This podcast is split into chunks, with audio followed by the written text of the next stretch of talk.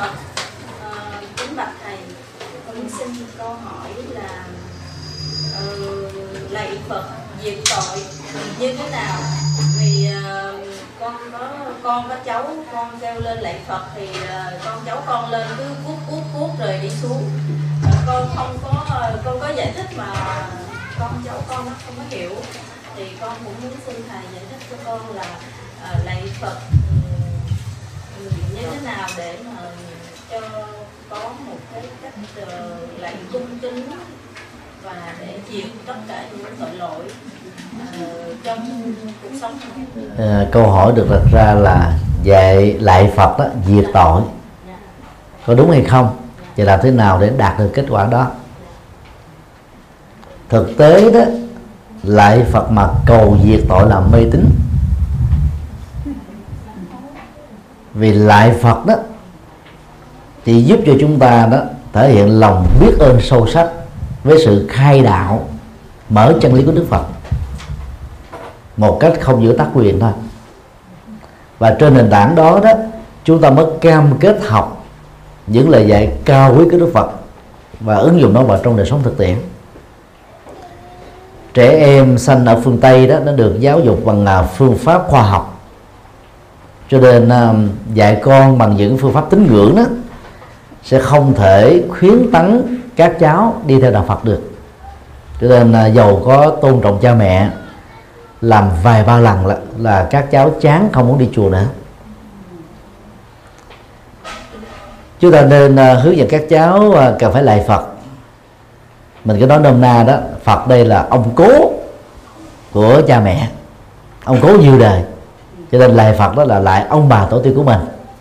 Tại vì à, nếu Phật còn sống á, đến năm 2015 á, Đức Phật đã có 2.639 năm tuổi thọ rồi. Cho nên là đáng để chúng ta tôn thờ. Thứ hai đó Đức Phật là nhà minh triết vĩ đại nhất trong các nhà minh triết. Cho nên được làm đệ tử của ngài và bày tỏ lòng tôn kính dành cho ngài đó là diễm phúc cho chúng ta. Thứ ba đó lại Phật là một phương pháp tập thể dục. Vào những uh, ngày uh, tuyết rơi lạnh cống đó, ra ngoài đường tập thể dục không tiện ở nhà lại Phật trung bình 50 lại đó là cơ hội vận động toàn thân. Nếu phối hợp uh, hơi thở chánh niệm và khí công đó thì chúng ta có thể trị được rất nhiều cái chứng bệnh đau nhức xương khớp. Và điều đó đó các cháu ở phương tây này rất thích. Bởi vì ở phương tây đó là ít vận động do cái khí hậu nó không có thuận lợi về mùa đông. Ít tốt mồ hôi. Thứ tư đó, lại Phật là một cách để chúng ta tĩnh tâm. Mà tĩnh tâm đấy là áp dụng theo phương pháp ờ, y khoa là hít thở thật sâu nhẹ nhàng thư thái buông hết mọi thứ đang diễn ra xung quanh.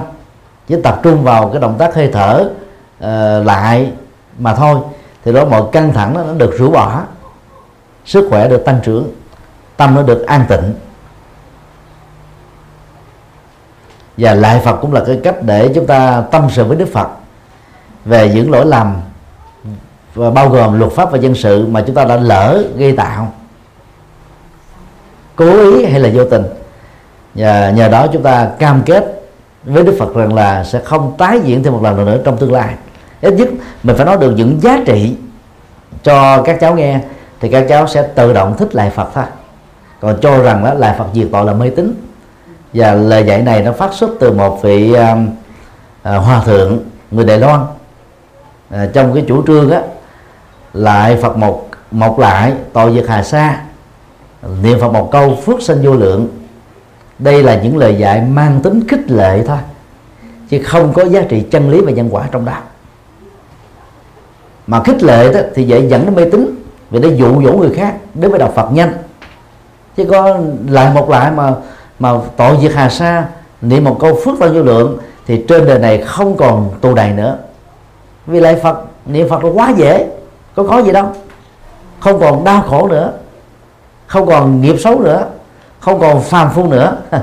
Nếu như thế thì Đức Phật chẳng cần phải đi giảng kinh thuyết pháp 45 năm làm gì cho mệt cho nên lại Phật, chỉ có những giá trị như vừa nêu thôi. Còn muốn diệt tội đó, thì phải gieo nghiệp thiện. Rất nhiều à, người à, giàu có đó, nghĩ rằng là tôi chưa từng làm việc ác, cho nên tôi không cần làm phật tử, tôi không cần đi chùa. Đó là một nhận thức ngộ nhận. Chưa từng làm việc ác thì chẳng có một phúc báo nào hết đó. chưa từng làm việc ác thì may mắn không bị luật pháp trừng phạt vào trong tù đầy. Thế thôi. Còn muốn sống hạnh phúc đó thì ngoài không làm ác chúng ta phải làm các việc thiện. Và khi làm việc thiện rồi mà muốn hạnh phúc nữa đó phải làm chủ được tâm qua ba phương diện làm chủ cảm xúc làm chủ thái độ làm chủ nhận thức. Thì những người giàu mà chưa từng làm ác á, chỉ mới đạt được với thứ nhất thôi. Còn hai phần ba còn lại vốn là cho người trở nên có giá trị hơn dân hóa hơn đạo đức hơn, ý nghĩa hơn đó, thì hầu như là họ chưa chạm đến được.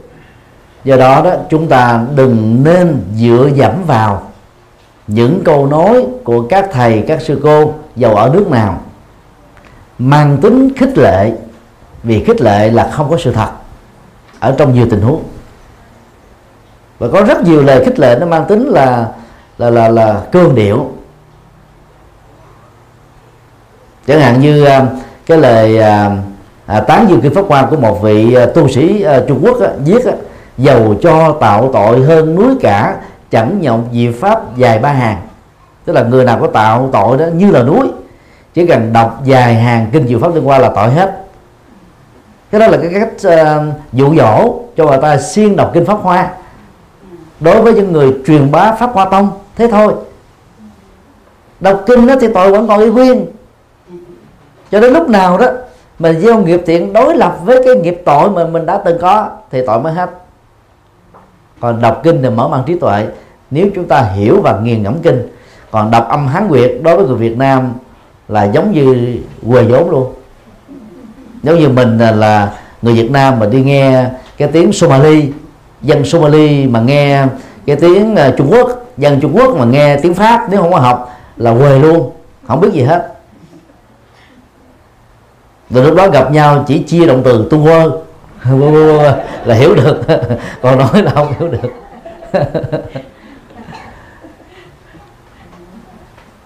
Thì nói tóm lại đó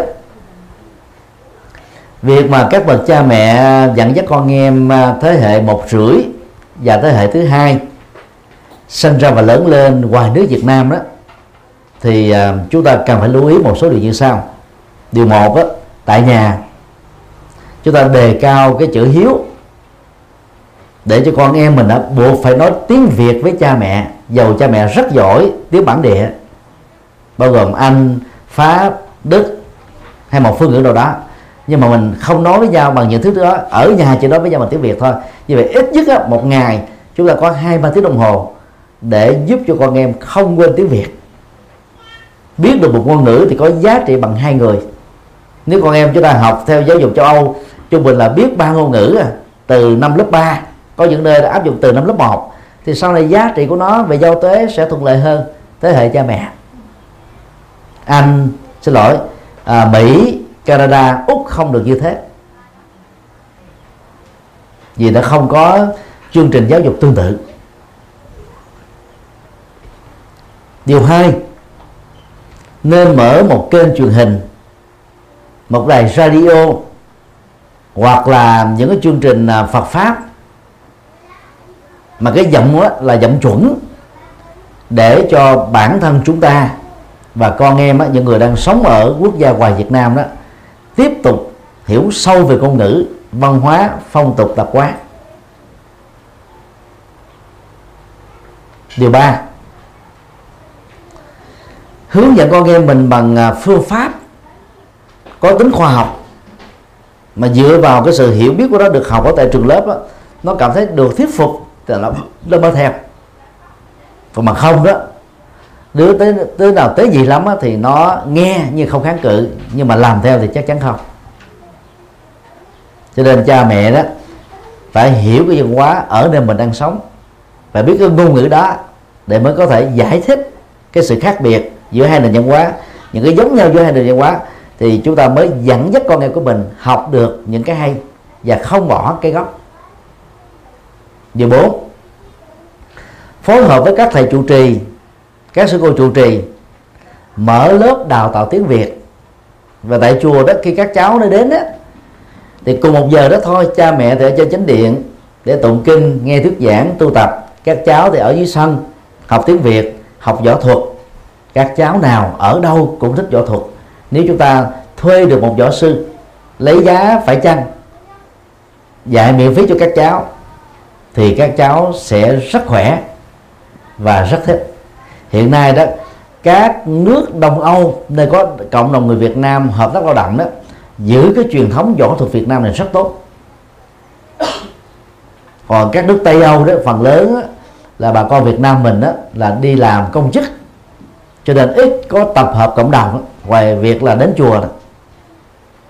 còn người tại gia mà không phải là phật tử đấy thì họ có những cái hội đoàn để mua vui vào những ngày cuối tuần. Nhưng mà ít nhấn mạnh đến vấn đề võ thuật lắm.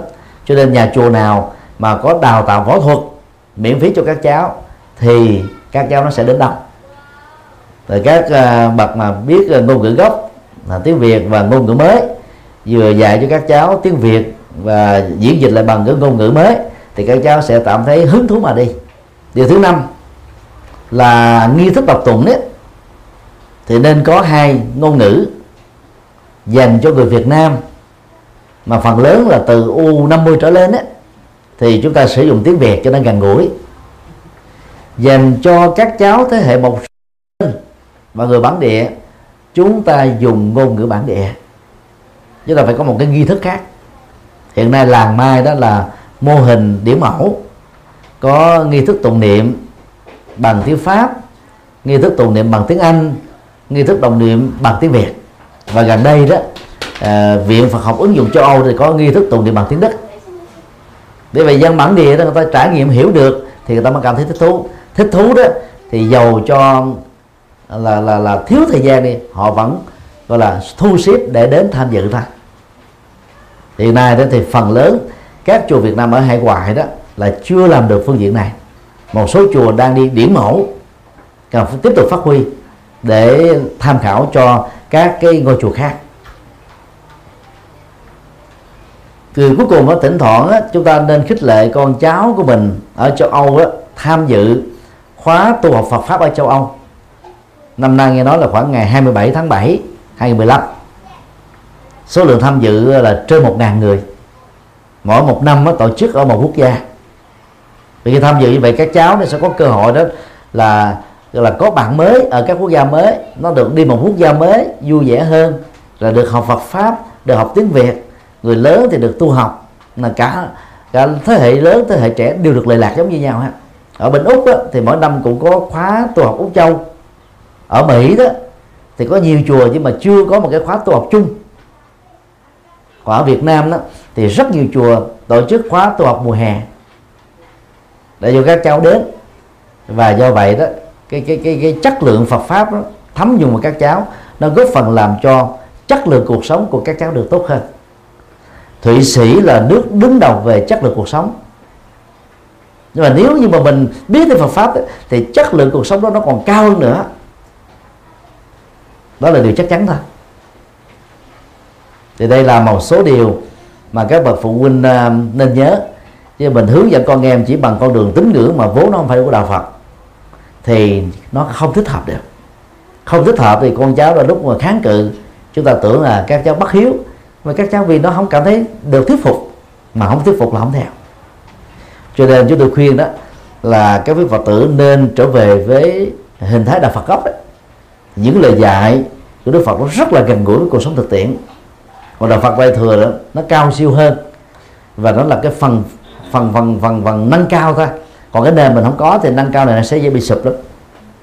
Thì khi hiểu được đạo Phật gốc rồi hiểu thêm được triết lý đạo Phật đại thừa đó thì chúng ta sẽ nâng cao cái chất lượng cuộc sống của chúng ta. Đó là điều chắc chắn.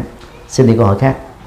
Thầy ờ, trong ờ, quyển uh, luận câu xá quyển chín mà có nói về nhân duyên trong đó có bốn duyên khởi. Uh, một cái cái cái sát na duyên khởi cái thứ hai là à, từ, từ liên tục kiên duyên duyên khởi. Và mấy cái đó là con không hiểu đó. À, có cái đó xin thầy để cho bốn duyên khởi thầy cũng không nhớ hết. Nhưng bây giờ thầy nói à, về hai cái khái niệm vừa nêu ra đó. Sát na duyên khởi đó. Được hiểu là như thế này sát na đó là từng tích tắc nhỏ nhất của thời gian mà chúng ta có thể đo đếm được bằng nhận thức. Dĩ nhiên, nó nhỏ hơn rất nhiều lần so với đơn vị giây duyên khởi đó là sự tương tác, tương quan, tương duyên, tương thuộc. Không có nguyên nhân đầu tiên. Sát na duyên khởi đó là tính duyên khởi đó diễn ra từng sát na, tức là từng đơn vị nhỏ nhất của thời gian. Và không có cái gì là là là nguyên nhân đầu và do đó, áp dụng trong đời sống thực tiễn, không có ai là quan trọng nhất. Như là khi ứng dụng vào trong à, cái cấu trúc xã hội và gia đình đó thì chúng ta sẽ tạo ra cái cái bình đẳng ở mức độ khá cao. Và phương tây hiện nay đang đi trên cái mô hình xã hội khá tốt đấy thì vào trong bệnh viện, một triệu phú hay là người bình dân hưởng chế độ bảo hiểm và sức khỏe đều được ứng xử rất là ngang nhau. Không có phân biệt nào hết á. Bởi vì người ta mới thấy được là là là cái tương quan đó nó diễn ra từng tích tắc. Mà tương quan đó là các bên có liên hệ đều quan trọng giống nhau. Và điều này áp dụng ở phương diện ban giao quốc tế đó thì mỗi quốc gia giàu là lớn như là Liên Xô, Trung Quốc, Mỹ vẫn được xem bình đẳng so với nước Việt Nam. Cho nên là trên trường quốc tế đó dầu Việt Nam là nhỏ chúng ta vẫn phải được ứng xử bình đẳng. Thụy Sĩ là rất nhỏ so với Việt Nam rất nhỏ so với các nước lớn nữa. Nhưng mà Thụy Sĩ thế giới này không ai dám kinh thường. Vì cái chất lượng cuộc sống Thụy Sĩ quá cao. Và cái GDP của của Thụy Sĩ nó quá tốt đi. Và mọi tiêu chí của cuộc sống uh, Thụy Sĩ được đạt được chất lượng quốc tế dầu không được như thế đi nữa. Với tư cách là con người và là một quốc gia, thì nước Thụy Sĩ phải được các quốc gia khác tôn trọng, bình đẳng đó. Cho nên hiểu được cái sát na duyên khởi đó, chúng ta sẽ sống cái cái cái công bằng xã hội và tôn trọng, gọi là là con người một cách rất là tốt đẹp. Từ đó đó, chúng ta dễ dàng đắc được dân tâm ở trong à, xã hội cũng cùng mà khái niệm sát na chúng ta có khái niệm sát na vô thường. Vô thường có nghĩa là sự um, thay đổi diễn ra một cách rất là nhanh chóng trong từng tích tắc của thời gian. Chúng ta có thể nói nôm na đó vô thường nó nhanh giống như động tác con chó nhảy qua hàng rào. Thực ra con chó nhảy qua hàng rào còn tốn hai ba giây. Còn vô thường nó thay đổi về phương diện sinh học đó các tế bào nó thay đổi liên tục. Ờ, tế bào ờ, cũ nó chết đi nó trở thành là đất cho ta kỳ để trở thành là các cái chất dơ. Rồi các lớp tế bào khác được uh, uh, sinh ra để thay thế.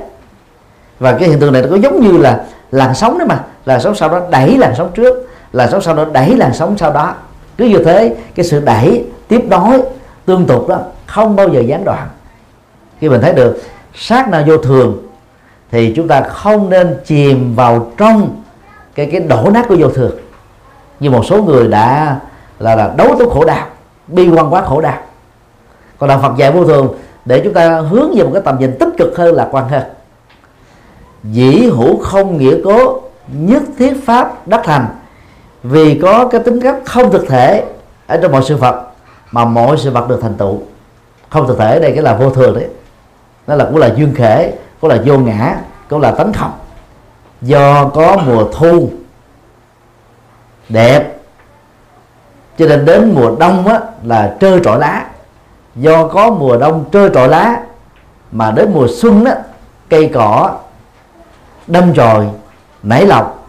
Và kết thúc mùa mùa mùa xuân á, thì hoa tươi mát khắp mọi nơi.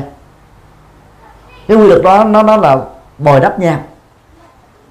Cái này nó tạo cơ hội cho cái khác được tốt hơn và ngược lại. Thì cái nhận thức sắc là vô thường sẽ làm cho chúng ta lạc quan hơn, năng động hơn, tích cực hơn, yêu đời hơn.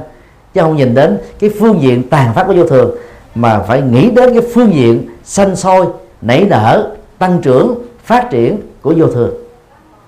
Thì người tu học Phật có chiều sâu đó, phải thấy được cái phương diện thứ hai này. Và tương tự, khi đối diện trước cái chết của người thân, người Việt Nam có thói quen đó là mất. Vì dùng động từ mất chúng ta nghĩ tưởng trong tâm thức của mình rằng là từ đây về sau đó, chúng ta vĩnh viễn mất người này. Vì cái cảm giác đó nó tạo ra sự tiếc nuối, tình cảm quyến luyến, khôn nguôi. Và đạo Phật đó gọi nôm na đó là tái sinh. Tái sinh có nghĩa là mình chết ở cái kiếp sống này là tiếp tục 10 tháng sau có kiếp sống mới. Mà thông thường cái giới tính nó được giữ nguyên. Là người nam thì chúng ta sinh ra làm người nam là người nữ thì tiếp tục sinh ra người nữ. Ngoại trừ một số người, gọi là có nỗ lực thay đổi. Ví dụ như họ, từ một người nam mà muốn thành người nữ à, vừa có muốn đó, vừa có hành động đó, mà vừa có cái thay đổi về nhận thức, cảm xúc, thái độ, thì sinh ra làm người nữ. Chứ còn muốn làm người nữ mà tấm tình là người nam thì sinh ra làm ô môi.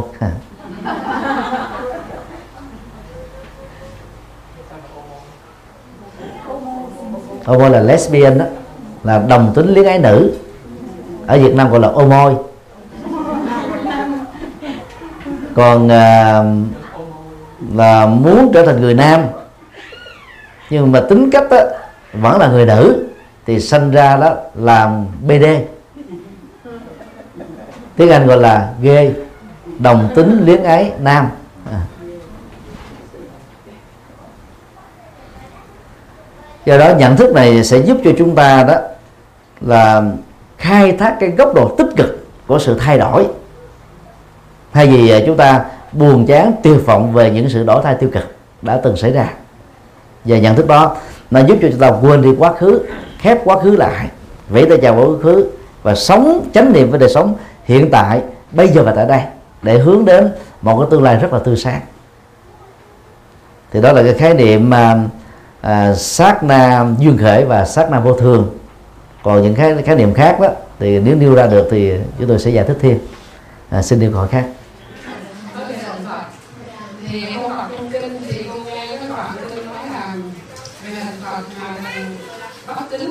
À, qua đi lại thì đồ ở ăn rồi lúc trong phòng mặc thuốc thờ trong phòng thờ thì nhưng mà cái à, cái hình mà trong phòng ngủ của, của các con đó thì con có để hình Phật thì con thì lúc quên nó đi.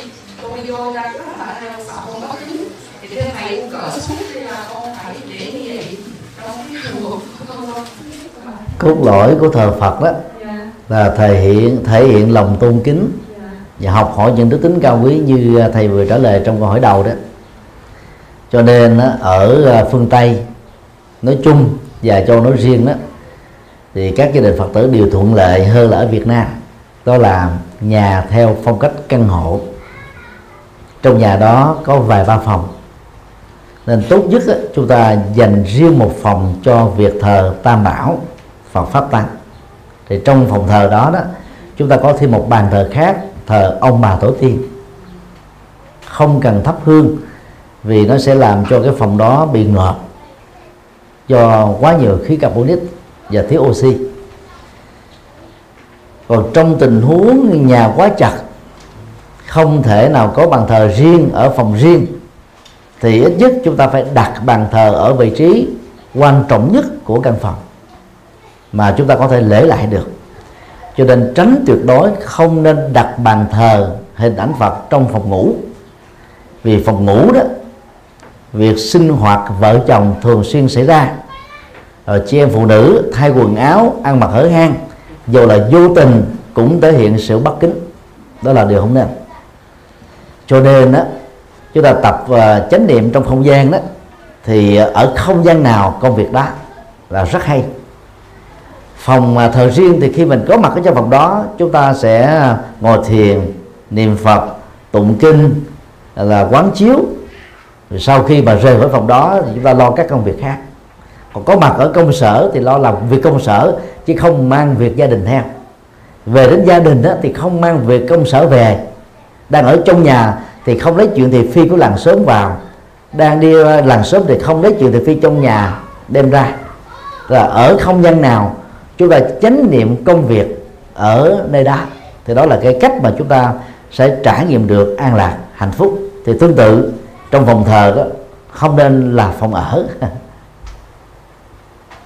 còn trong trường hợp là chúng ta không thể có một cái không gian nào riêng nữa, quý vị có thể mua các cái tượng Phật phong cách Nhật Bản.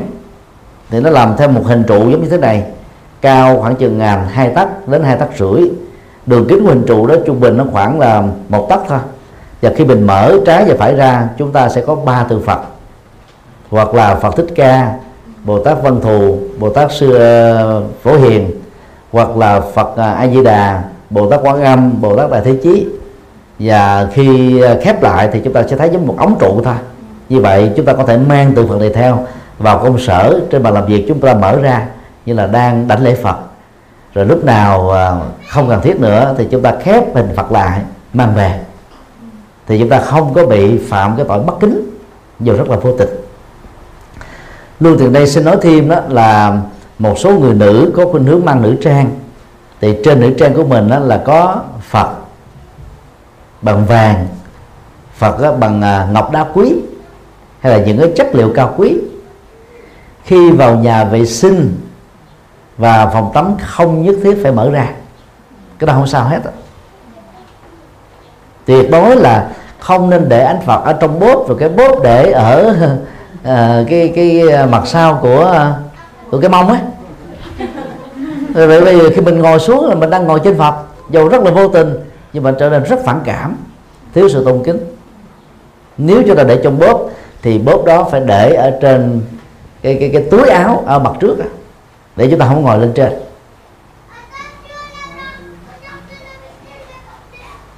Còn vào những ngày mà chị em phụ nữ có chu kỳ kinh nguyệt đó thì vẫn có thể xảy ra diễn ra sinh hoạt tôn giáo bình thường không có phạm thượng không có tội lỗi gì hết. Thì bản chất cơ thể này nó là dơ uế. Người nam cũng dơ uế theo cách riêng, người nữ theo cách riêng. Ngày nào không tắm là cũng dơ. Cho nên cơ thể bản chất nó là dơ. Đức Phật nói, nó giống một cái túi, trong đó nó có chứa 36 Phật dơ. Cho nên không nên mặc cảm về chuyện đó. Chỉ cần vệ sinh sạch sẽ là được. Nói tóm lại đó, là việc thờ phượng là để tôn kính bày tỏ lòng biết ơn học hỏi các đức tính cao quý. Cho nên đó, không làm thì thôi đã làm đó, thì nó phải đúng chỗ thì mới có giá trị. Còn bằng không đó, thì vô ích. Tương tự cũng không nên thờ phật ở ngay nhà bếp. Có người nhiệt tình đến độ dán phật a di đà khắp nơi. Thậm chí là dán ở cái lan can dán ở cái ờ, cái cầm tay ờ, của thang thì nó không thể bày tỏ lòng tôn kính được. Chỉ thờ, ở nơi thờ thôi. Còn những phòng khác thì không cần thiết. Ờ, ở không gian nào là công việc đó. Thì chúng ta dễ tôn kính hơn. Xin đi câu hỏi khác. Chùa mình niệm Phật thì con con cái con cũng không kinh có nói là kinh pháp mình để không bất kính đó thì khi mà lại đi mà cái hạn chế cái cái không gian đó thì mình để cái thì mỗi lần con cứ để xuống con nhớ cái bài trên của Phật con rất là lo sợ cái đó không sao hết á. Vấn đề mình lại Phật đó là như vừa nói là bài tỏ lòng tôn kính rồi. Còn kinh Phật đó là để học hỏi chân lý mở mang trí tuệ biết đường biết phương pháp để thực tập theo. Cho nên đó, trong một cái không gian chặt chẹp mà mình không có cái kệ kinh thì chúng ta để dưới đất cũng không sao. Dưới đất đó mình chỉ cần ờ, trải một cái khăn sạch sẽ À, nếu không có khăn chảy giấy sạch để kinh lên cũng chẳng có tội gì. Ở trong uh, kinh kim cang và uh, kinh trung bộ đó đức phật có nói cái thái độ đối với chiếc thuyền. Đây là một ảnh dụ rất là triết lý. Khi nương vào chiếc thuyền các du khách có mặt ở bờ bên kia sông thì nó sẽ xảy ra đó vài thái độ tôn kính chiếc thuyền như sau có người đó đội chiếc thuyền lên đầu tôn thờ chiếc thuyền vì nhờ nó mà mình thoát khỏi cái biển khổ. Có người đó đặt chiếc thuyền lên bàn thờ đốt hương và lễ lại nó vì nghĩ rằng là nhờ thuyền mà mình mới được hạnh phúc. Nhưng mà theo Đức Phật á, hai động tác đó là vô ích. Công việc mà người biết ơn trước thì phải làm đó là thả chiếc thuyền quay lại bờ bên kia sông để những người đang bị khổ đau như chúng ta trước đây đó, có được cơ hội tiếp tục qua bờ bên kia sông bờ bên này là tượng trưng khổ đau, bờ bên kia là tượng trưng cho an lạc hạnh phúc, giải thoát. Kinh điển Phật giáo được xem là những chiếc thuyền. Mỗi một bài kinh đó là một chiếc thuyền. Nó dạy chúng ta cái cách để vượt qua khổ đau, hướng đến hạnh phúc. Do đó đó, đọc kinh đó là để ứng dụng cái triết lý đó vào trong cuộc sống chứ không phải là thờ kinh ở trên đầu, đặt kinh ở trong viện bảo tàng, lại kinh. Hiện nay một số trường phái của Trung Quốc có khuynh hướng khích lệ lại kinh. Đọc một trang kinh, hoặc một đoạn kinh, hoặc một câu kinh, hoặc một chữ kinh là một lại hiện nay tông pháp hoa đang có khuynh hướng này cái đọc một chữ là một lại vô ích. Chúng ta hãy dành thời gian cho cái khóa lệ Phật riêng. Mà hôm qua bên nay đó, chúng tôi đã nhiều lần nhắc lại nếu ai thích phương pháp lại Phật đó mỗi ngày lại năm chục lại thì tăng trưởng sức khỏe vừa được tĩnh tâm à, đền ơn Đức Phật. Sám món nghiệp trước rất là tốt. Còn khi đọc kinh á, thì nhớ là đừng có lại gì. Một nghi thức thông thường á, trước khi vào tụng kinh là chúng ta đã có ba lại tam bảo. Sau khi kết thúc là chúng ta có ba lại tam bảo là đủ vừa rồi. Còn cái thời gian đó chủ yếu là đọc kinh. Nhưng mà rất tiếc có một số người chỉ đọc thằng chú thôi thằng chú đọc trước kinh theo cái công thức của Trung Quốc đó, là để cho cho tập trung cao. Vì thiếu tập trung là mình sẽ lộn chữ lộn lưỡi quên. Cho nên mới mới tập trung. Khi tập trung rồi đó thì nhận thức chúng ta được sáng suốt. Cho nên bài kinh đi theo sau đó lại là có ý nghĩa như thế. Phải đọc thành chú để tâm được định tĩnh tâm được định tĩnh thì mới hiểu sâu lời Phật dạy. Nhưng mà rất tiếc nhiều người mê thần chú bỏ đọc kinh rất là uổng. Và đọc kinh theo kiểu cầu phúc báo là mê tín dị đoan. Đọc thần chú câu việc đó là mê tín dị đoan. Lại kinh cũng là mê tín dị đoan. Cho nên là lại Phật phải tách riêng một cái thời, tụng kinh là tách riêng một thời. Và tụng kinh bằng cách như thế đó thì chúng ta hiểu sâu những tấm bản đồ Phật dạy. Mà khi hiểu sâu rồi đó, thì thực tập mới có kết quả. Đây là điều mà các Phật tử tại gia nên nhớ. Xin điện hỏi các. Về cái ờ, ờ, cái việc mà làm làm tiên thiện, thì có nghĩ là khi mình làm tiên thiện đó thì nên làm cho lợi người và lợi mình. Và con có hai cái ờ, ví dụ như là một người có tài sản và nghĩa là cho hết và chính cái người đó sau đó thiếu thốn, thì không có giải quyết cái việc ờ, uh, thiếu thốn này. Và hai là trở về uh, về chuyện của quan âm thị kính. Thì tại sao quan âm thị kính chịu qua? Thay vì nói việc thật ra là ngài là một người một phụ nữ.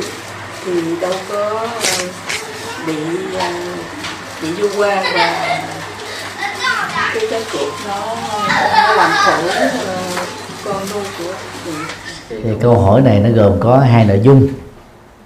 Nội dung một đó là bố thí tất bằng tật, những gì mình đang có, dẫn đến tình trạng là thiếu thốn về sau và khổ đau. Chúng tôi tạm gọi đây là bố thí liều mạng. Một ứng dụng cuồng tính về bố thí, trái hoàn toàn với lời Phật dạy trong các kinh. Và người Phật tử không nên làm như thế trong kinh tăng chi đó Đức Phật à, có đề xuất chúng ta cái cách chi tiêu tài chính từ những lợi tức hợp pháp của mình. 25% dành cho chi tiêu hàng ngày. 25% hiếu kính cha mẹ. 25% tiết kiệm để sử dụng về sau. Và 25% làm từ thiện. Ở đây đó Đức Phật chỉ đề nghị làm từ thiện bao gồm bố thí cúng dường 25% thôi. Số đó là rất lớn đó.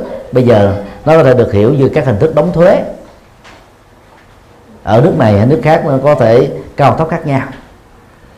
Ngoài cái đóng thuế đó thì chúng ta cũng nên dành cái khoản tiền để làm từ thiện. Ở mức độ vừa phải. Với cái tỷ lệ tiền lương và cái doanh thu mà chúng ta đạt được chứ còn bây giờ mình có tắt tần tật rồi bố thí tắt tần tật đó, cái đó là hiểu sai ứng dụng sai lời Phật dạy. Những người như thế đó sẽ làm cho bản thân họ bị khổ đau và đồng thời làm cho những người đang tìm hiểu về đạo Phật thấy rằng là đạo Phật dạy tại sao mà nó nó cực đoan quá thiên cực quá cho nên ta chán bỏ đạo Phật luôn. Do đó đó chúng tôi thường khuyên các Phật tử tại gia phải đọc nhiều kinh để hiểu rõ Đức Phật dạy thế nào và làm cho đúng. Và nhờ đọc nhiều kinh đó, chúng ta không bị lệ thuộc vào các thầy tu. Đâu phải thầy tu nào cũng hướng dẫn đúng hết đâu. Cho nên đó lời hướng dẫn nào đúng thì chúng ta theo. Lời hướng dẫn nào không đúng đó, chúng ta không theo. Và kinh điển Phật dạy đó có thể trở thành là hệ quy chiếu để chúng ta nương tựa vào rất chuẩn. Trước khi Đức Phật qua đời đó thì uh, ngài Ananda là thư ký riêng của Đức Phật đó, có thư hỏi ngài rằng sau khi ngài qua đời đó đề cử ai lãnh đạo tăng đoàn? Đức Phật mới trả lời như thế này này Ananda mấy chục năm hoàng pháp đó, ta chưa bao giờ nghĩ rằng là tăng, tăng đoàn phải theo mệnh lệnh của ta và ta là người ra mệnh lệnh. Sau khi ta qua đời đó hãy nương vào chân lý và đạo đức tức là Dhamma và Vinaya hãy tự mình thắp đuốc lên mà đi. Không nương tựa vào một ai khác, không nương tựa vào bất cứ một cái gì khác. Đó là chủ trương của Đức Phật. Thì chân lý này đã để lại qua ba chục bài kinh. Đạo đức Đức Phật để lại qua hệ thống luật. Rất là cao quý. Cho nên đó là chúng ta cần phải nương vào lời Phật dạy để thực hành đúng và bố thí. Ba la mật nó được hiểu là quan hỷ trước khi làm, quan hỷ đang khi làm, quan hỷ sau khi làm tức là chúng ta không tiếc nuối về cái của mà mình đã bỏ ra hiến tặng. Vậy cái thái độ bố thí mới là quan trọng. Mình quan nghĩ chứ mình mình làm bất đắc dĩ là một cách ờ, bị bắt buộc là một cách ờ, để cầu danh. Cái tâm quan hệ đó nó làm cho chúng ta thấy là nỗi khổ niềm đau của người khác cũng chính là của mình. Cho nên mình làm một cách rất là nhanh chóng kịp thời. Còn trong văn học bát nhã ba la mật đó thì đức phật dạy bố thí ba la mật đó, đó là không quan trọng quá, tặng phẩm mà mình đang hiến tặng. Không xem mình là kẻ ban ơn. Không một người tiếp nhận phải đền trả ơn nghĩa mà mình đang giúp đỡ họ ngày nay. Thì ai làm được như thế được xem là thể hiện tâm vô ngã cao thượng trong bố thí. Và bố thí đó được xem là bố thí ba la mật. Câu chuyện quan âm thị kính là câu chuyện dân gian. Có xuất xứ ở triều tiên và sau này đã được việt nam nhập cảng à, đưa về việt nam và biến nó thành câu chuyện của người việt. Thực tế thị kính không phải là quan âm. Thị kính chưa đáng là một uh, cư sĩ uh, bình thường. Và khi đi tu học đó à, uh, thị kính không phải là một tu sĩ hiểu chủ nguồn Phật pháp. Mà dân gian Việt Nam có thói quen đó đề cao những người nào kiên nhẫn chịu đựng là Bồ Tát cái đó là một nhận thức rất thấp rất sai về Phật học. Cho nên đó chúng ta không nên gọi thị kính là quan âm. Thì quan âm á, là là là người có lòng từ bi lớn có sự thấu hiểu lớn có phương pháp là là khóa thân hay là có cái cái trí tuệ để tạo ra cái niềm vui không sợ hãi ở người khác. Đang khi thị kính sống trong sợ hãi sống trong nỗi hàm quan và chết trong nỗi hàm quan thì lấy lý do gì mà trở thành là quá thân cô, cô quan thế âm được? Cho nên đó, câu chuyện đó dẫn đến rất nhiều các ngộ nhận về ứng xử mà người tại gia thường bắt chước theo. Cho ta thấy đó thứ nhất đó, thiện sĩ là chồng. Mà không hiểu được cái tâm trạng của người vợ của mình. Đã lo lắng và hy sinh cho mình. Đang lúc anh ấy học để chuẩn bị kinh sử mà đi thi. Vợ sợ chồng á, bị ngủ gà ngủ gật phải thức khuya với chồng. Chồng ngủ quên, vợ dỗ về. Và lúc mà thấy râu nó đang mọc này có thể là lông tài á.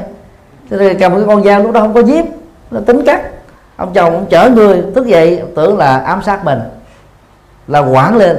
Thì cả dòng họ nhà chồng mới nói là đây là cái cô vợ ác độc từ đó mới ly dị và thị kính bị phạt. Sau đó, đó bà mới đi tu trong chùa. Mà theo cái truyền thống của truyền tiên lúc đó đó là người nữ không được đi tu. Đã khi đức phật cho phép. Thì bà mới giải trai. Thì vào chùa đó thì bị thị màu thương. Mà thị màu là cô gái lẳng lơ con của nhà quan. Thị kính là muốn đi tu mà mình là người nữ mà. Thì làm sao mà thương nữ? Ngoại trừ là ô môi mới thương thôi. Cho nên đó tức giận quá, thị màu mới giá hòa. Tức là sau khi có chữa với một cái anh làng chơi, thì thị màu mới nói là tác giả của bào thai này đó là thị kính. Cho nên với vai trò làm quan đó, cha của thị màu mới tới bắt nạn và buộc đuổi thị kính ra khỏi chùa. Thực ra là thị kính này quá ngu. Chứ nếu mà thị kính mà thông minh chút xíu á, chỉ cần chứng minh tôi là người nữ thôi. Bây giờ có nhiều cách.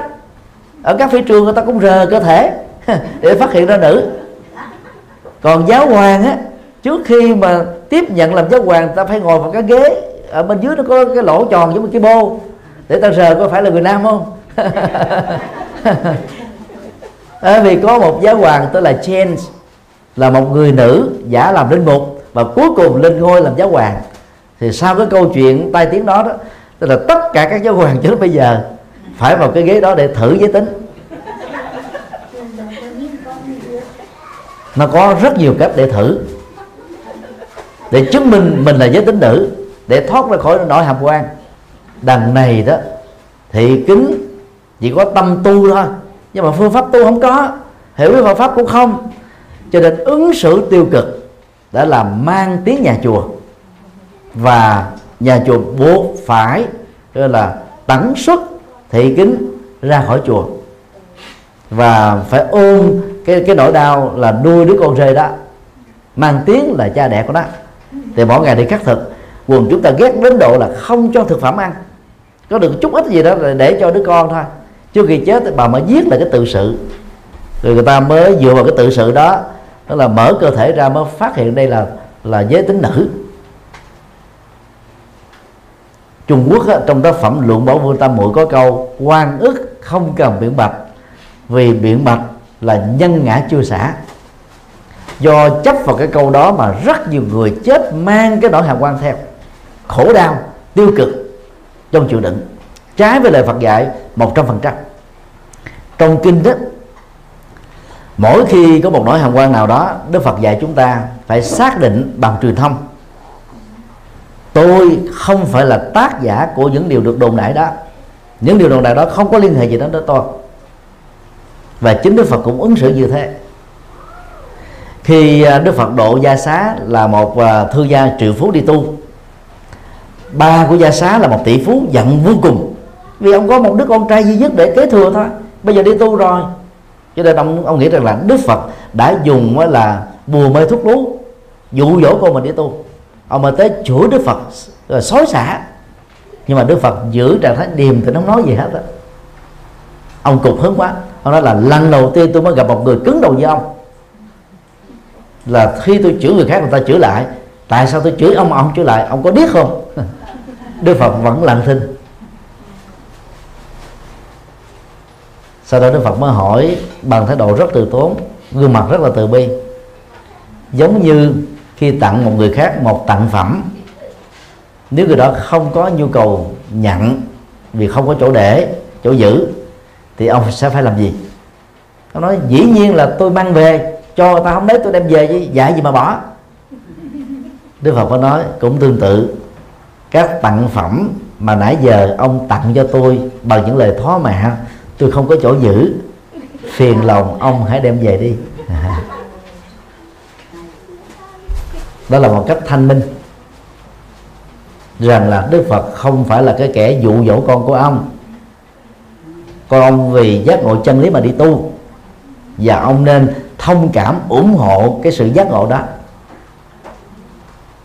Về sau này đó, gia xá trở thành a la hán và ngay thời điểm ông đi tu đó, ông có đã vận động được 54 thương gia triệu phú khác làm tu sĩ. Đó là phá kỷ lục. Triệu phú thương gia mà cùng đi tu 54 người một lúc không phải là chuyện dễ. Người ta giác ngộ chân lý mà đi theo ta cái câu chuyện này cho thấy là Đức Phật không dạy chúng ta chịu đựng tiêu cực trước các nỗi hàm quan. Ngày nay chúng ta có luật để tạo ra sự công bằng tương đối. Khi mình nhờ đến luật sư tạo ra một cái công bằng đó chúng ta đừng làm bằng động cơ trả thù giận dữ. Làm bằng một cái cái cái trách nhiệm là muốn cho cái thông tin chính xác đó nó được uh, lan truyền để không ai ngộ nhận ai không tạo ra các cái nỗi hàm quan ông Nguyễn Văn Chấn bị à, tù quan 10 năm hơn xích nữa là bị à, trung thân.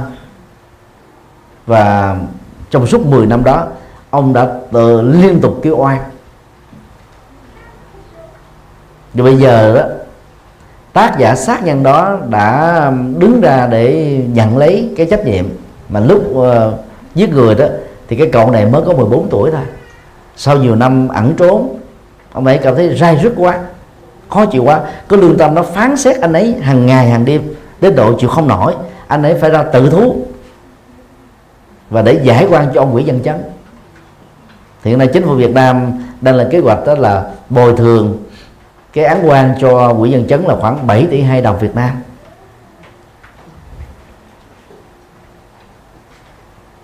Đó là khi bị hàm quan, chúng ta phải đấu tranh để xóa cái hàm quan để tạo cái công bằng xã hội cho mình vì cái cái nhân quyền đó chúng ta cần phải được tôn trọng.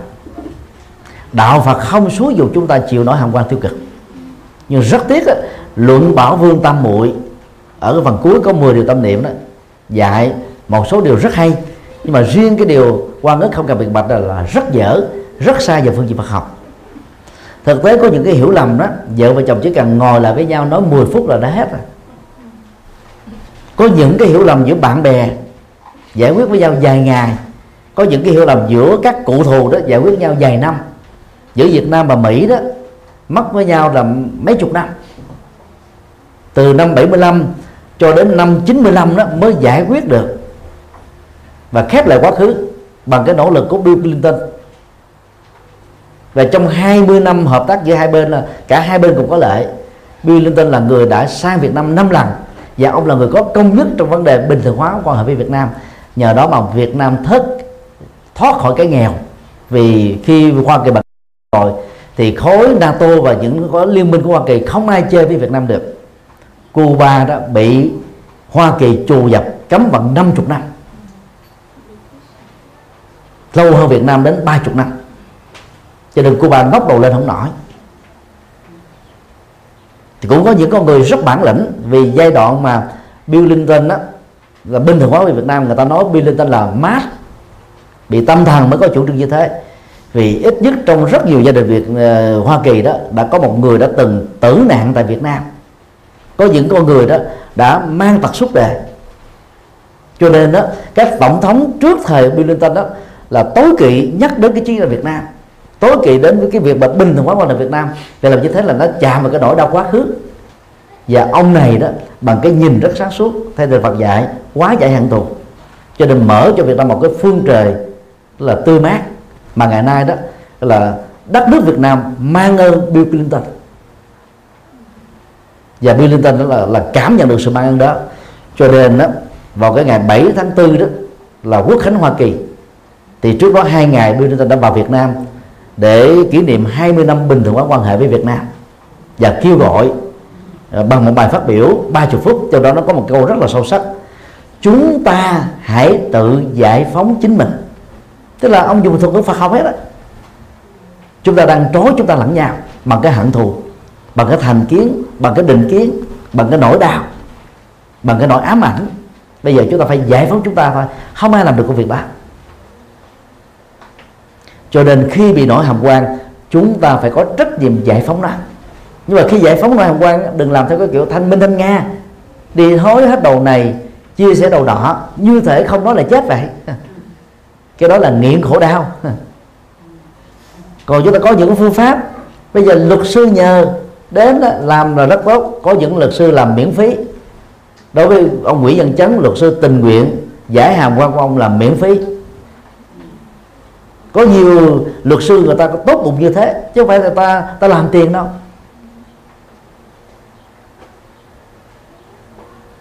Do đó truyền thông trong Phật giáo đó nhất là truyền thông bằng lòng tự ái rất có ý nghĩa xây dựng tình người. Con người tiến bộ hơn các loài vật là vì có một truyền thông hoàn chỉnh bằng ngôn ngữ. Chúng ta có hàng ngàn các ngôn ngữ trên hành tinh này mà có giá trị truyền thông giống nhau tương đương. Các loài vật không như thế được. Loài cá heo đó, thông minh hơn con người gấp mấy lần. Nhưng mà vì nó không có hệ thống ngôn ngữ hoàn chỉnh cho nên nó không thể bằng con người giới hạn thứ hai của đó đó là không có tay chân. Cho nên cái kiến thức của nó không thực hiện được ở trong đời sống thực tiễn. Cho con người có hai đôi chân, có đôi tay, có cái truyền thông bằng miệng. Mà không sử dụng nó thì trở thành là người què, người câm thôi, người điếc thôi. Do đó, khi quan ức phải truyền thông, để chúng ta không còn bị quan ức nữa. Và làm bằng một thái độ thản nhiên, thoải mái, sáng suốt có phương pháp, thì chúng ta sẽ mang lại cái bình an cho mình và cho người.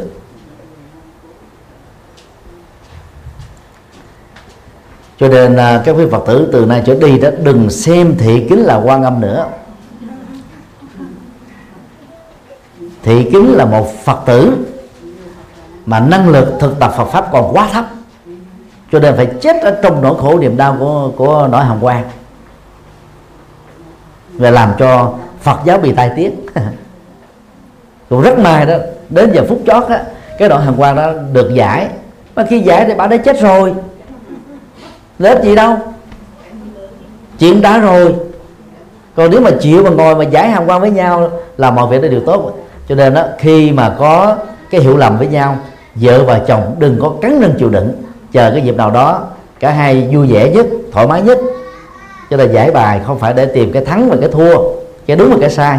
Mà tìm giải bài để hiểu nhau hơn thương nhau hơn, gắn kết nhau hơn thôi. Đó là trách nhiệm truyền thông bạn bè cũng thế. Thậm chí là cụ thù cũng thế. Đối thủ cũng thế. Chúng ta phải nỗ lực quán cái mối quan hệ hận thù, quan trái giữa mình và người khác. Cá nhân này và cá nhân khác, tập thể này, tập thể khác. Quốc gia này, quốc gia khác, giống như là sợi dây xích vậy đó. Và ổ khóa và cái khóa giải hàm quan đó giống như cái chiếc chìa khóa. Mở tung cái ổ khóa đó ra. Mở tung cái cánh cửa đó ra. Từ đó về sau hết. Nelson Mandela là người điển mẫu về vấn đề này. Vì đấu tranh cái công bằng xã hội cho người da đen. Mà chính thể anh đó đã giam nhốt ông ấy 24 27 năm trại trại giam. Ông ấy đã có hơn một phần tư của thế kỷ sống trong trại tù. Nhưng mà khi về đó cái ngày mà thả tù ổng ra đó là BBC, CNN và nhiều cái truyền thông lớn trên thế giới là truyền hình trực tiếp chưa từng có trong lịch sử. Và ông ấy đã xóa hận thù rất là dễ. Những người da trắng đó, lần lượt rời khỏi cái cái cái chính thể của ông và ông đến tận nơi. Những người đã từng cầm tù ông và nói với họ rằng nếu mà các anh á, nghĩ rằng tôi là một người da đen trình độ tôi thấp tôi kém anh khinh thường chúng tôi, nghĩ rằng là chúng tôi không đủ sức để hợp tác với các anh Canada thì chúng tôi không còn gì để mà thuyết phục các anh ở lại. Còn nếu các anh nghĩ rằng là trước đây các anh đã từng bắt tôi, hành hạ tôi, bây giờ tôi làm tổng thống, tôi sẽ hành hạ các anh lại, thì đó là điều sai lầm. Tôi mời các anh hãy lệ ở lại cùng với chúng tôi xây dựng đất nước này. Đó là cái nghệ thuật xóa xóa bỏ hàng thù, hòa giải và nhờ như thế, chỉ 5 năm làm tổng thống thôi, Nelson Mandela đã làm cho Nam Phi đã được tiến bộ. Tiến bộ hơn Việt Nam nhiều. Nhưng mà ông này đó không có tham quyền cố vị. Cho nên sau nhiệm kỳ đó, duy nhất thôi, ông đã về hưu. Mà dù nếu lúc đó ông tái ứng cử thì chắc chắn đó cái cái phần thắng nó phải là 95% về phía ông thôi. Nhưng mà ông ấy không tham quyền vì cái vai trò lịch sử, ông ấy nghĩ là như thế là đã kết thúc rồi. Đấu tranh xóa bỏ cái chủ nghĩa apartheid, phân biệt màu da đã đã xong rồi. Cái nhiệm vụ lịch sử quan trọng nước đã kết thúc rồi. Cho nên là ông trao cái cái quyền quản lý đất nước cho những người tài hơn ông. Bởi vì có những người rất là giỏi về đấu tranh, nhưng không giỏi về xây dựng và phát triển đất nước. Nếu như quốc gia nào và bao gồm Việt Nam cũng hiểu được như thế đó. Thì các quốc gia đó đã phát triển hơn cái mức mà đất nước đang có, nhất là vài chục năm rồi từ lúc mình nghĩ vào cái công của mình mình không chịu buông. Nhưng mà cái kiến thức quản lý đất nước phát triển đất không có, thì làm đất nước đi vào cái chỗ gọi là bế tắc thôi. Cho nên đó phải giải phóng nội hàm quan, giải phóng hận thù. Còn trong trường hợp có những người quan cố, bảo thủ chết mang theo chúng ta vẫn nỗ lực nhưng mà lỗi nó không nằm ở chúng ta nữa. Cái cái quan trái đó nó kết khúc lại ở một phương diện của người kia thôi. Còn phía chúng ta nó đã mở ra rồi không còn nữa. Cho nên hãy nỗ lực làm như thế để tâm mình được thư thái. Xin đi câu hỏi khác. Dạ nhưng mà cái chuyện hành quan nó vẫn còn thì cái người quan cố. Hàm quan nó đâu có còn. Khi mình đã giải tỏa được nó đã kết thúc rồi đối thủ họ có quan cố thì kệ họ thiệt thòi nằm phía họ chứ không nằm phía mình. Mình đã mở rồi tâm mình rồi thư, thư thái. Những người đó gọi là bảo thủ và cho rằng đó, nạn nhân của đoàn hồng quang là tác giả thì người đó đang sống trong một nhận thức sai. Và cái nhận thức sai đó đã làm cho họ bị thiệt thòi. Còn nạn nhân của nội hàm quan đó giải tỏa được giải bài được thì người ta đã hiểu được họ rồi thì họ sống được hạnh phúc. Ít nhất đó, phương diện này cần phải đạt được có một câu chuyện xảy ra cách đây à, khoảng 33 năm tại nước Úc. Hai vợ chồng mục sư đó đi du lịch picnic. Và buổi chiều à, khoảng 5 giờ đó, để trong một túp liều đó, họ mới để đứa con và hai chồng bắt đầu súng xích nhau để mà nấu cơm. Cả hai cùng nghe tiếng con chó sủa một cái. Họ quay lại cái à, cái liều của mình thì đứa con bị mất tích họ mới báo với chính quyền địa phương. Tất cả những người đi ờ, tham dự bích đó đã cùng đốt đuốc, đi tìm mấy tiếng đồng hồ về đêm mà không thấy. Người ta chỉ thấy một cái áo rách nát của bé trẻ thơ đó ở cách đó vài cây số thôi. Thì lúc đó đó, bà vợ có linh tính và nói rằng là con chó đinh hô là tác giả đã gặm đứa con của bà. Và đề nghị chính quyền đó đi tìm cái nơi những con chó đinh hô ở nhưng mà trong cái cái cái môn sinh học của nước nước ờ, nước úc lúc đó đó người ta vẫn nói là chó đinh hô là không ăn thịt người. Chó đinh hô là thân thiện với con người và môi trường. Và người ta chưa bao giờ liệt chó đinh hô vào con loại ăn ăn thịt á. Cho nên đó cái cái cái cái cái, cái thông tin minh quan của bà đã không được người ta lắng nghe. Sau đó đó tòa phán quyết là bà ấy có tội và nhốt bà ấy mấy chục năm trong tù là là người giết con của mình. Một đó hàm quan rất lớn. Nhưng mà bà ấy không không bao giờ bỏ cái cái cái đấu tranh để minh quan cho mình. Cho đến năm 2014 đó người ta mới phát hiện ra hết được tất cả các thông tin về chó đinh hồn, và bà ta mới phát hiện ra được cái cái cái cái, cái xương của đứa con bà ở trong một cái hang chó đinh hồn, sau khi đó người ta mới tìm thấy những cái dấu hiệu tương tự là chó đinh hô đã tấn công và giết người như là các trẻ em ở các bờ, bờ biển khác. Thì lúc đó nỗi hàm quan của bà này đó mới được kết thúc. Và cái đấu tranh của bà đó đã được thành công ở chỗ đó. Ghi ở trong cái cái việc mà chết của đứa con đó là con bà chết vì chó đinh hô cắn chứ không còn ghi là mất tích nữa. Tức là bà đã thành công sau ba mươi mấy năm đấu tranh đó là một tấm gương rất là cao quý. Và vì, gọi là, mê tín vào luật pháp, bảo thủ vào luật pháp sai và cái kiến thức sinh học sai mà người ta đã chù dập và làm hàm quan bà này đến ba mươi mấy năm. Không phải là chuyện đùa. Cho nên đó sau khi mà người ta có được những cái dữ liệu mới về chó đinh hô thì người ta mới, cái là đính chính là toàn bộ trên sách giáo khoa đây là loại chó ăn thịt người. Cho nên, có nhiều điều đó được đưa vào quy luật, đưa vào sách vở, mà ta có chữ nó là đúng, nhưng mà thực tế nó vẫn sai. Cho nên khi đấu tranh để tìm ra cái nỗi minh quan cho mình á, chúng ta đừng bỏ cuộc. Nhưng mà đừng khổ đau khi mình là một nỗi hàm quan đừng xem mình là nạn nhân. Chỉ là cái đấu tranh mà tâm vẫn thoải mái thế nên mình nỗ lực hết mình rồi mà người ta không không mở được cái nhận thức sai lầm đó. Chúng ta cứ bắt chước một thiền sư. Thế à nở nụ cười thật là tươi. Tôi vẫn tiếp tục tôi sống, tôi chẳng chết, chẳng mất thằng tay nào. Chẳng ảnh hưởng gì. Cứ tập cái thái độ thoải thoải mái như thế thì mình mới bình an được. Còn bằng không á, mặc dù mình đã minh quan rồi, ta không nghe được, mình khổ. Nhất là chị em phụ nữ. Chỉ cần à, người ta chửi bới về mình, nói thì vì mình là khổ họ buông không nổi. Rồi cái xem là lời thị phi đó không phải là tôi. Tôi không phải là lời thị phi đó. Giả gì mà tôi khổ theo lời thị phi? Thế thôi. Một động tác làm rất đơn giản là đẩy cái lời thị phi ra khỏi cái cuộc sống của chúng ta để chúng ta được bình an thôi. Thì cái đổi hàng quan nó kết thúc. Còn người ta có nhận thức đúng như mình hay không là chuyện của thiên hạ. Họ có quyền tự do nhận thức sai về chúng ta. Luật pháp bảo hộ như thế. Khi chúng ta tôn trọng như thế và chúng ta đừng khổ theo như thế là thành công xin đi câu hỏi khác. Hỏi dạ thưa thầy thưa thầy. Câu hỏi của con có thể dài dài.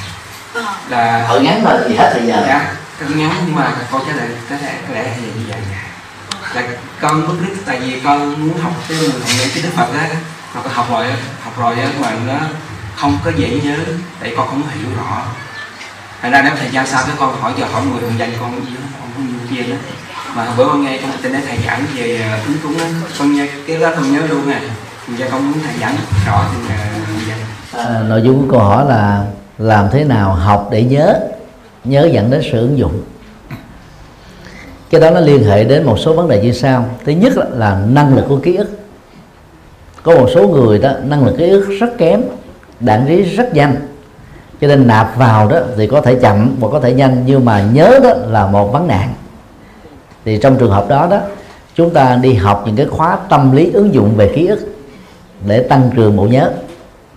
Thứ hai đó là ăn các loại à, thực vật để tăng trưởng bộ nhớ như là à, uống dầu cá rồi ăn bí sợi ăn à, hạt tâm sen. Thứ ba đó là thực tập thiền chánh niệm đó là làm chủ tâm mình bây giờ và tại đây.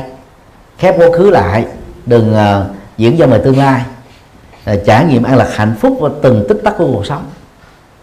Thứ tư đó tập thói quen đó, chánh niệm trong không gian là không gian nào công việc đó giờ nào việc đó đừng đeo bồng về cảm xúc đừng đeo bồng công việc. Thứ năm đó, chuyện qua rồi khép nó lại không lo xa không lo gần không lo trong không lo ngoài không lo trước không lo sau. Hiểu rõ nhân quả để không lo thấy rõ bằng trí tuệ để không lo